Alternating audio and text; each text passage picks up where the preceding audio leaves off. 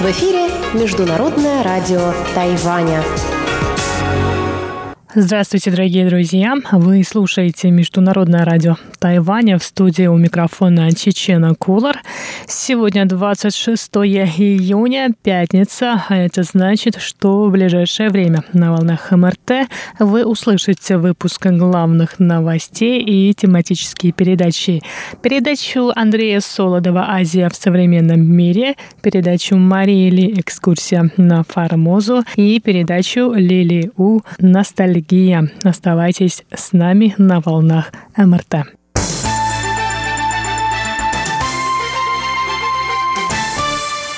Одиннадцатый год подряд Тайвань на вершине рейтинга стран, борющихся с торговлей людьми. Рейтинг, составленный властями Соединенных Штатов Америки, был опубликован 25 июня. В рейтинг включены более 180 стран. Министерство внутренних дел Китайской Республики Тайвань сообщило, что соблюдение прав человека – универсальная ценность, которой придерживается местное правительство. В министерстве напомнили, что в 2007 году президент Тайваня Цай Инвэнь, занимавшая тогда пост заместителя председателя исполнительного юаня, инициировала создание платформы при правительстве, основной целью которой была борьба с торговлей людьми. Кроме того, в январе прошлого года правительство начало реализацию нового плана действий по защите, в которой участвуют члены судебного юаня, Министерства юстиции, юстиции, Министерства иностранных дел, Министерства труда и других правительственных советов и комитетов, а также представители общественных организаций. В министерстве добавили, что Тайваню следует ужесточить контроль над рыболовецкими судами и принять меры для защиты рыбаков, которых могут эксплуатировать. Также необходимо уделить внимание проблеме брокеров и трудовых агентств, занимающихся наймом иностранного домашнего персонала. Эти проблемы будут решаться при помощи второй версии нового плана действий по защите, которая усовершенствует механизм борьбы с торговлей людьми на Тайване.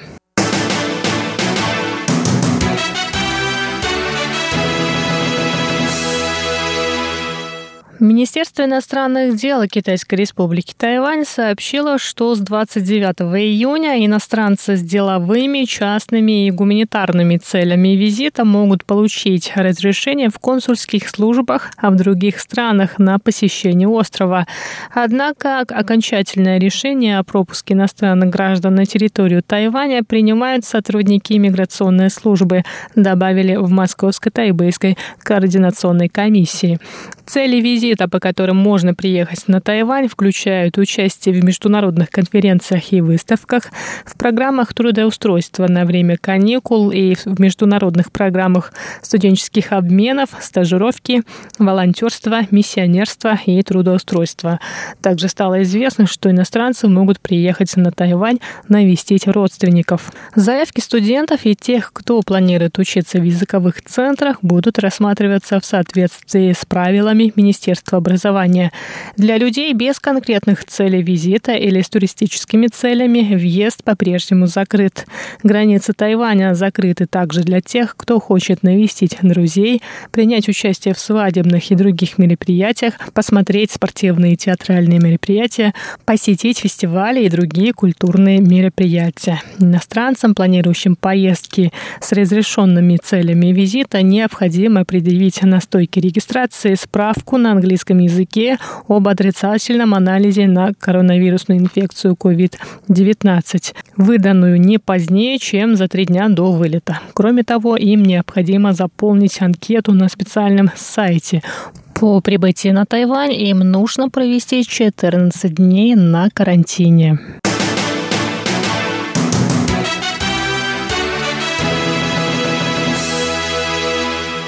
Тайваньская группа активистов уборки пляжей Rethink планирует объехать остров на электроскутерах в течение 9 дней, начиная с 18 июля. Это самое масштабное мероприятие по уборке пляжей, организованное Rethink в этом году. Организатор активистской группы Хуан Джи Ян сказал, что из-за эпидемии коронавирусной инфекции мероприятия по очистке морского побережья были отменены. Однако это не не значит, что в океане и на побережье стало меньше мусора. Маршрут экоактивистов пройдет мимо туристических мест, и особое внимание они уделят пляжам, которые не отмечены на картах, так как о них заботятся меньше всего.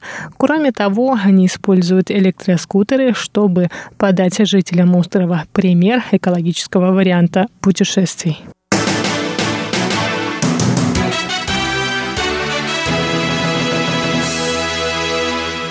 Результаты онлайн-опроса среди иностранных студентов на Тайване показали, что почти 84% из них хотят остаться на острове после окончания учебы, если найдут работу. Опрос был проведен Тайваньским фондом международного сотрудничества в сфере высшего образования. В опросе приняли участие студенты из Китая, Гонконга, Макао и других стран, которые получают образование на Тайване. В 2018 году число желающих остаться на острове иностранных выпускников составило 72%. Кроме того, 89% опрошенных считают образование на Тайване хорошей инвестицией. 41% опрошенных выбрали Тайвань за его безопасность, свободу и открытость, а 34% из-за стипендий, которые тайваньские вузы предлагают иностранным абитуриентам. Результаты опроса показали, что иностранным студентам больше всего нравится, что на Тайване безопасно. Они также считают, что уровень образования и медицины на острове высокий. Среди недостатков они выделили дороговизну жизни и трудности с поиском работы. Согласно данным Министерства образования, в этом учебном году на Тайване были зарегистрированы 130 417 иностранных студентов.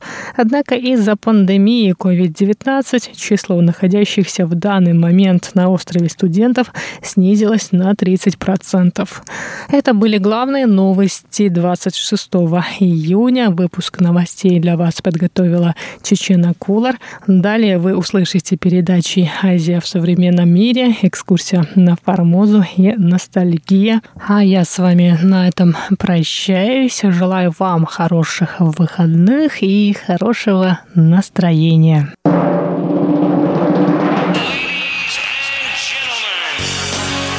В эфире Международное радио Тайваня.